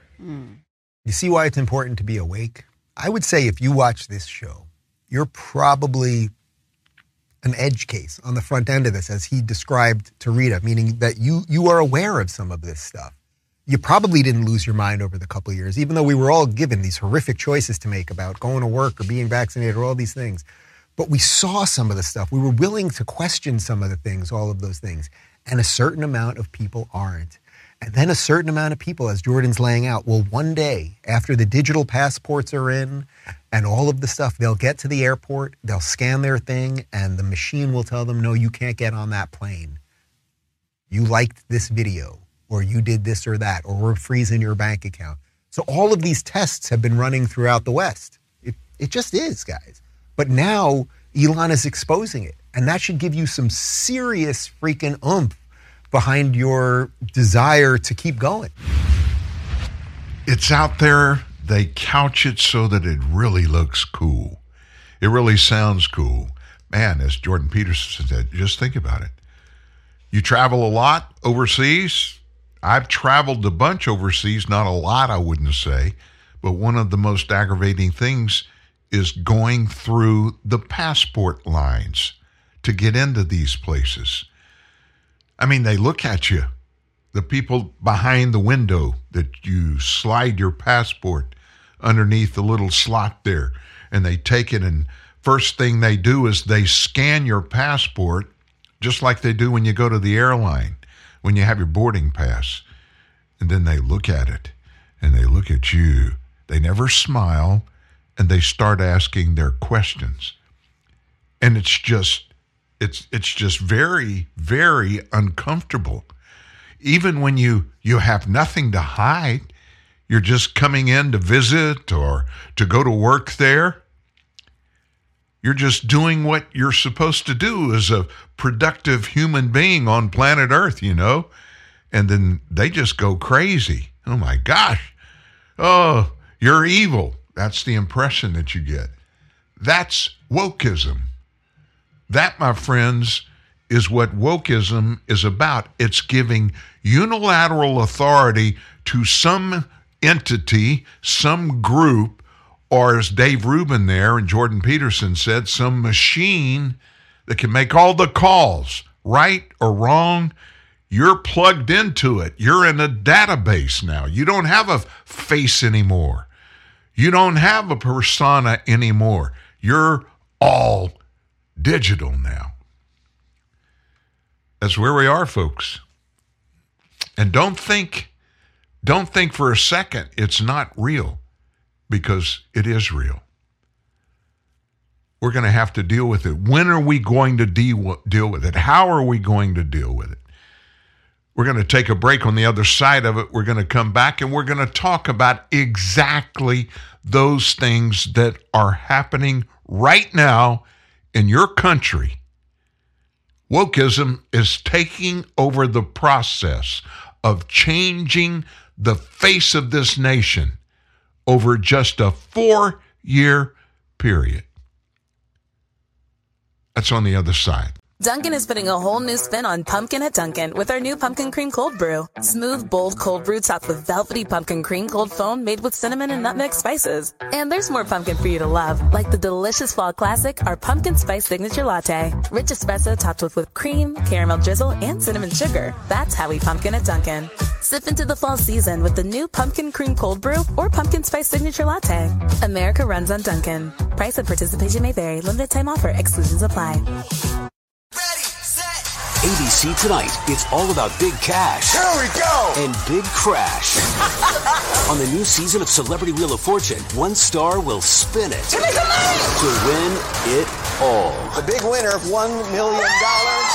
Then, host Leslie Jones is off to the races on Supermarket Sweep. On your carts, get set, yeah! And we're gonna need a cleanup on every aisle. You are on fire! It all starts tonight, 8, 7 Central on ABC, and stream on Hulu. Dinner, dinner, dinner. Every day you have to think of what's for dinner. Well, now Subway has a solution that is sure to please every person you have to feed for that last meal of the day. It's called Dinner Tonight. Every day after 4 p.m., Subway is offering a Dinner Tonight special, which includes two regular 6 inch subs, two bags of chips, and two 21 ounce fountain drinks, all for just $11.99. This offer is available all day long on Sundays. Subway of Kodiak. Eat fresh. Here's good news. Even with high unemployment, there's still a need for hundreds of thousands of cybersecurity professionals in the U.S. right now. And My Computer Career is training people to help meet the demand. No IT experience? No problem. Take the free career evaluation today at mycomputercareer.edu. Start your new life as an IT pro in as little as four months. Grants covering up to 53% of the cost are available to those who qualify. It's not rocket science. It's mycomputercareer.edu. No identity politics, no political elitism. Read and hear the truth, always sourced from facts. Real truth, real news. TNN, the Truth News Network. We're pretty darn good about doing that, coming up with facts for you. Good, bad, ugly, but what we do is we pass them out and then you just either digest it, you talk about it, you think about it. You could even, when we talk about them, call here and discuss them. And we're in the middle of some things right now that are pretty big. I mean, really big things. I can't remember a time in my life, even when Watergate was going on, or even when I was a little bitty kid. I remember uh, the Russians bringing nukes to Cuba when John F. Kennedy was president. And we almost had Cuba with nuclear missiles less than 85 miles off the southern coast of the United States.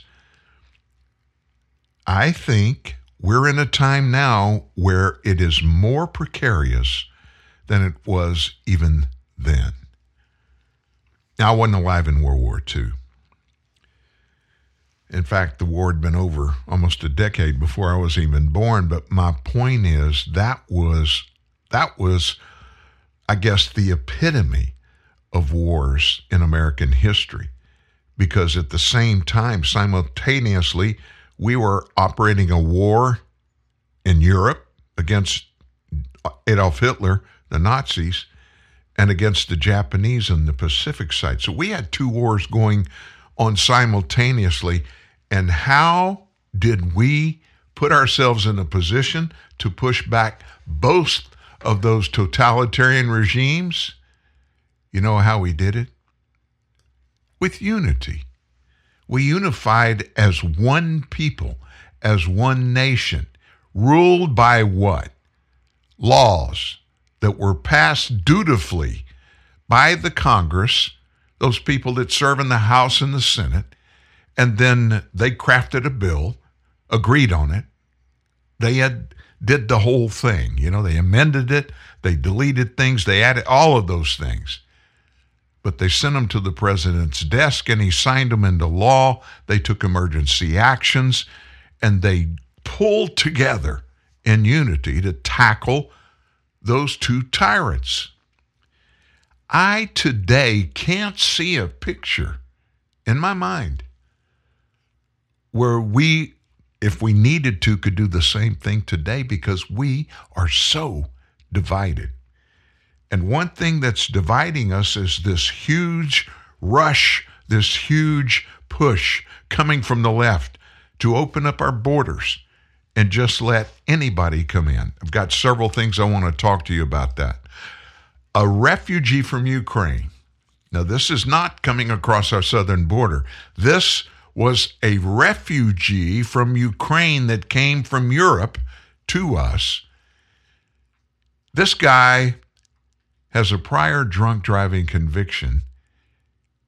He's just now been ordered to be deported by a federal immigration judge. Why?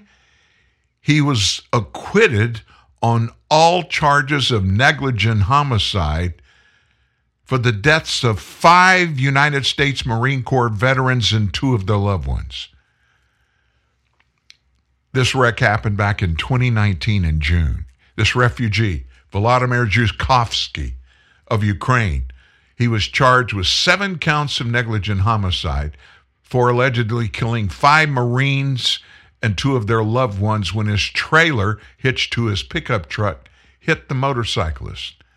Zhukovskyy, in August of 2022, was acquitted by a jury on all charges. Now, he's being deported to Ukraine by a federal immigration judge. And he's going to be going any day now. Those seven Americans were riding motorcycles together as members of the Jarheads Motorcycle Club. That's a group of Marine Corps veterans, their spouses, and loved ones. At the end of the crash, Zhukovskyy originally entered the U.S. on September 18, 2006, as a refugee from Ukraine. We didn't know anything about it until after this all happened. He was later able to adjust his refugee status in 08 and he got a green card. More than a month before the crash, this Ukrainian refugee was arrested in East Windsor, Connecticut, after he failed a sobriety test. Despite being arrested for drunk driving the second time since 2013, Zhukovskyy's driver's license wasn't suspended and was valid when he hit and killed seven American motorcyclists. That rule of all things, rule of law. And so let's go down to the southern border for a chat for a few minutes. We've got about 20 minutes left in today's show. In an interview with Fox News Channel that was aired on Friday, Border Patrol Chief Raul Ortiz stated that the January border numbers represent a trend in the right direction, but there has been, according to him, a huge spike in Chinese nationals and stated that the Aerostats whose numbers are being reduced by the Biden administration, are certainly an advantage for us. And so we're going to try to do everything we can to fund those aerostats for as long as we can. Ortiz, he said the Border Patrol saw a big decrease in what we saw last year, and we were also able to decrease the gotaway numbers significantly. So those are the numbers we want to trend in the right direction. Griff Jenkins, if you watch Fox News, anytime there's southern border stuff going on, you'll see Griff. He's down there with them all the time. Griff said, You've got Chinese, a huge increase, it appears, across the border right now. Ortiz responded, Yep, we've seen a spike in Chinese nationals. Jenkins then asked, You're losing aerostats, the eyes in the sky. How much will that impact you, and do you need those tools?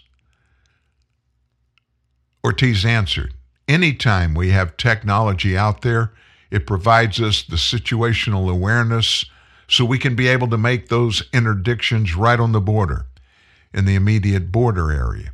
It's certainly an advantage for us and so we're going to try and do everything we can to fund those aerostats for as long as we can. I'm just keeping you informed. Draw your own conclusions about it.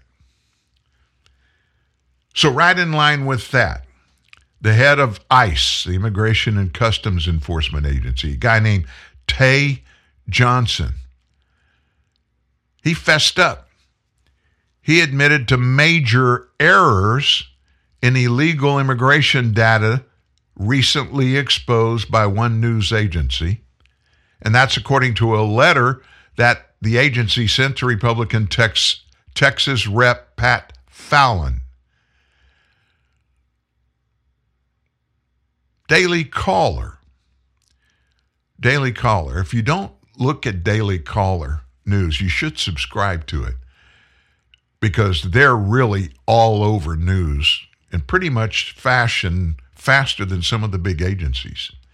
Anyway, the Daily Caller discovered that ICE provided the public with erroneous data, underreporting the number of illegal immigrants released into the country without any tracking technology, and they missed it a little bit. Guess how much they were off? 18,000%. They're off, they missed it by 18,000% and misreporting the number of illegal immigrants tracked with GPS technology by roughly uh, 600%. Fallon first sent a letter to DHS Secretary Alejandro Mayorkas requesting answers about the issue on December 19th, then again on January 26th. Johnson's letter followed an apology. We're sorry. We missed the numbers just, you know, a little bit 18,000% and 600%. But we're trying. ICE strongly emphasizes there was no intent to suppress or mislead elected officials, the public, or symposium participants. This mishap was due to an oversight. Yeah, right. You miss it 18,000%, and the other stat, you missed it 600%. That's from oversight? The data provided at ICE's ATD symposium December 1st were correct, and ICE made corrections to ICE.gov by December 2nd, the next day. These data are refreshed bi weekly, except for court appearance data, which are refreshed every month. Tae Johnson, he's this director, he blamed the error involving the number of illegal immigrants released without tracking technology on a surge in illegal crossings at the southern border, as well as supply chain issues that made it difficult for ICE to get tracking technology. As for data regarding non citizens released without tracking technology, during the summer of 2022, an increase in U.S. Border Patrol arrest and ATD technology supply and aid issues led to ICE releasing non citizens on the southwest border without that technology and later reevaluating the case for technology once they reported to ICE. This, that's just gobbledygook. That means nothing. This change led ICE to report data on non citizens released without technology, in addition to those released with technology. This is according to the ICE head, Johnson, Tae Johnson. As ICE ingested the data into its databases, the data for non citizens released with a GPS device and those released with no technology was reported in a similar format. This resulted in an oversight between our two contractors that initially led ICE to report inaccurate data. Once ICE was made aware of the data reporting error, it was immediately rectified. Yeah, right. ICE implemented the Alternatives to Detention program back in 2004 to monitor illegals released in the country awaiting years long court proceedings. The program it employs a bunch of forms for trafficking, including ankle monitors and cell phones. Johnson argued the program is effective in getting illegal immigrants to show up in court for hearings. In the first three months of this fiscal year, the 507 hearings held for illegals and alternatives to detention with monitors, 500 saw attendance. Now, this is according to Ty Johnson. For those in the program tracked with other kinds of technology or no technology at all, there's more than 99% hearing appearance rate during this same, this same time frame. I question the validity of those numbers. However, there's more to the data on court appearances that tells the full story. This is according to former acting Customs and Border Protection Mark Morgan. This is what he said. The data he provided was factual. There's nothing indicating it's not factual.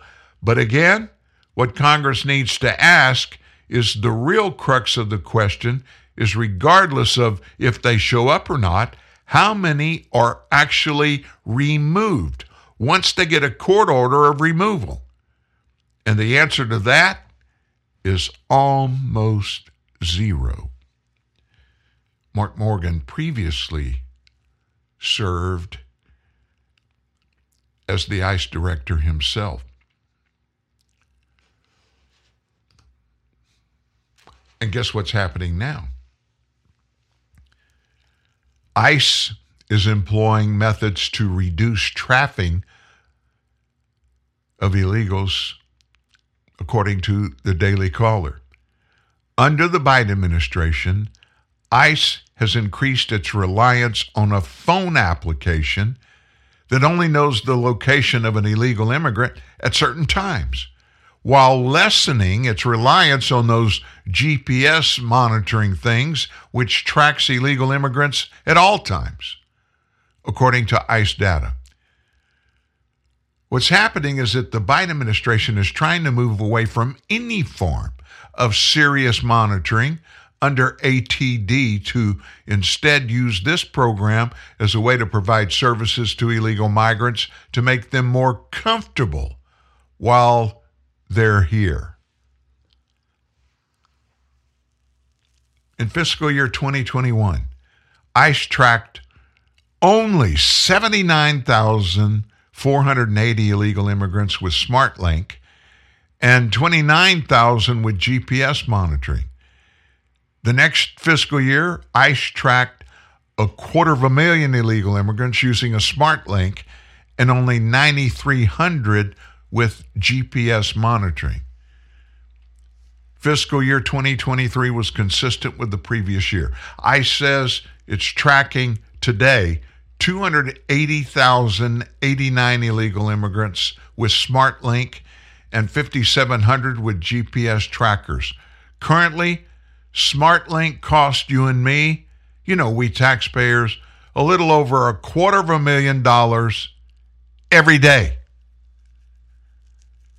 $268,885.44 a day to be exact. Quarter of a million every day. What does that mean? Well, divide 4 into 30, and what do you come up with? Seven, seven and a half million dollars. Is that right? Let me do a little math real quickly. 268,000 times 30. I was wrong. It's eight, $8 million every month.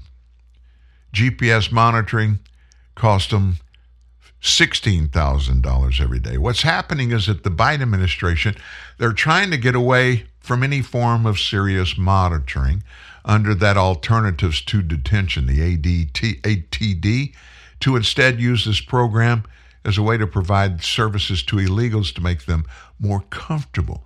This is not an enforcement program at all. It's a social services program for recently arrived illegals. And it's costly and it's undermining the integrity of our immigration system. It's in effect the next step after giving all these illegal arrivals parole. That makes it easier for them to get in, makes it easier for them to stay. It's like come for parole, stay for the wraparound services. Since ATD relies on intensive supervision appearance program contractors to monitor these illegals, they don't have the staffing to continue to conduct home visits and keep track of the GPS monitoring. Therefore, the app is the most efficient, least cost effective way to monitor. With humanitarian groups complaining about how inhumane GPS monitors are for people who are asylum seekers, let me ask you this what is inhumane? You came illegally. You're here illegally. You broke the law. And because our government, law enforcement, want to know where you are to make sure you're where you're supposed to be, that's inhumane. In a Wednesday letter last week to Texas Republican Representative Pat Fallon, ICE Deputy Director and Senior Official performing the duties of the Director, Tae Johnson, said that the agency has had success with alternatives to deportation compliance. The data Johnson gave as evidence of success, however, is misleading. Of the 507 hearings illegal immigrants enrolled in ATD with GPS monitors, 500 showed up in the first three months of fiscal year 2023. Johnson wrote that, adding there's a more than 99% hearing appearance rate during that same time frame for those tracked with other forms of technology. Scott argued, Rodney Scott, that the data only accounts for an illegal immigrant's initial hearing, while an illegal immigrant is enrolled in ATD, which is when they typically can get work authorization, and it doesn't account for the following court appearances and or after they've been taken out of the program. In other words, folks, our government doesn't have a clue where these people are, what they're doing at all.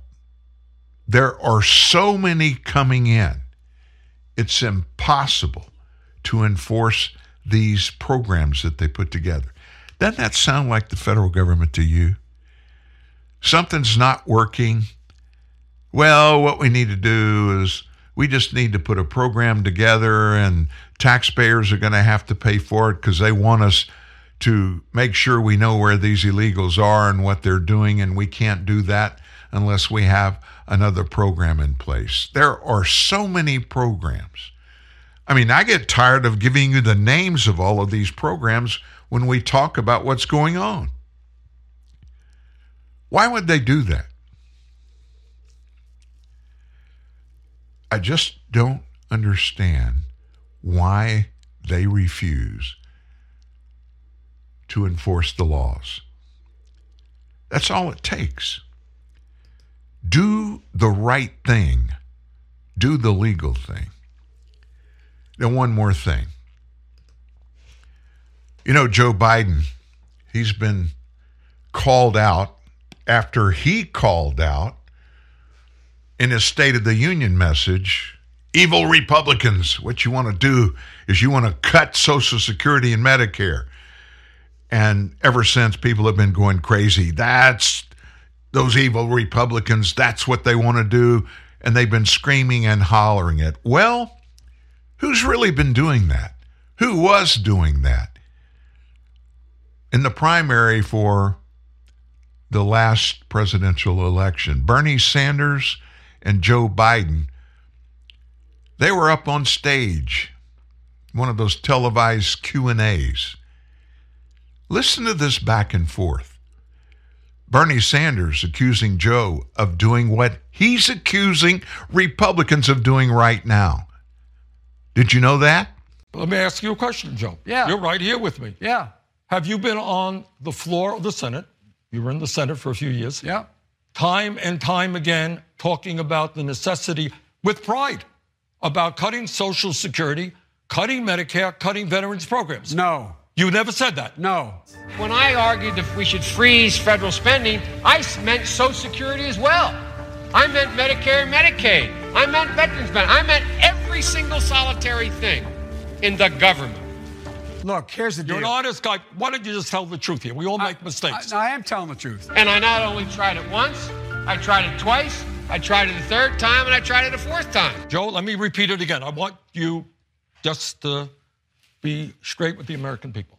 I am saying that you have been on the floor of the Senate time and time again talking about the need to cut Social Security, Medicare, and veterans programs. Is that true or is that no, not it's true? not true. What That is not true? That is not true. I meant veterans benefits. I meant every single solitary thing in the government. Everything was on the table. I did not support any of those cuts in Social Security or in veterans Whoa, benefits. whoa, whoa. You, you, everything was on the table. All right, you're right. You just said it, including, in your judgment, cuts to Social Security and veterans. In order to get the kinds of changes we need on other Okay. things related. Joe, then but it just- didn't. But we did not cut it. I, I know, because people like me helped stop that. All that I would say to the American people go to YouTube. It's all over the place.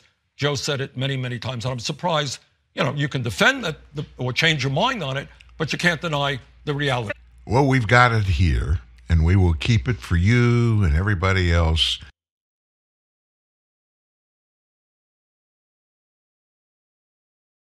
Anytime Joe Biden comes out and he says, Hey, I never did it, it's those evil Republicans. We'll remind him here at TNN Live. That's a wrap on the show today. Thank you for being here. We've got a lot ahead of us, a lot going on during this week, especially later in the week. So stay close. Let me ask you a question, Joe. Yeah. You're right here with me. Yeah. Hey, Bernie, you already got your chance. Sit down and be quiet. We'll call on you later when we need you again. you guys have a great day. We will see you tomorrow.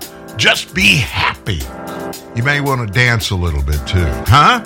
I got this feeling inside my bones. It goes electric wavy when I turn it on.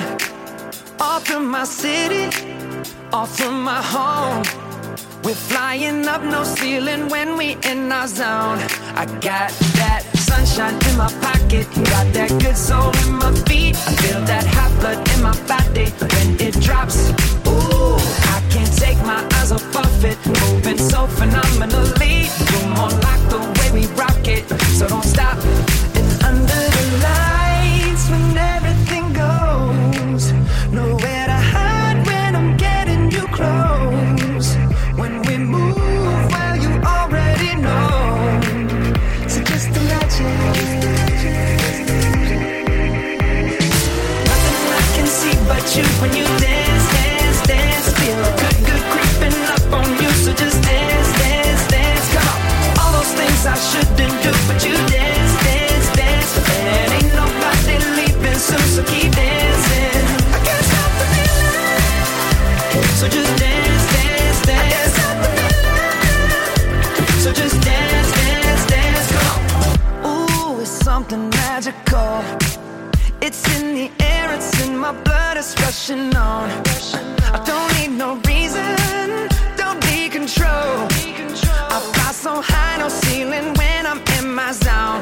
Cause I got that sunshine in my pocket. Got that good soul in my feet. I feel that hot blood in my body when it drops.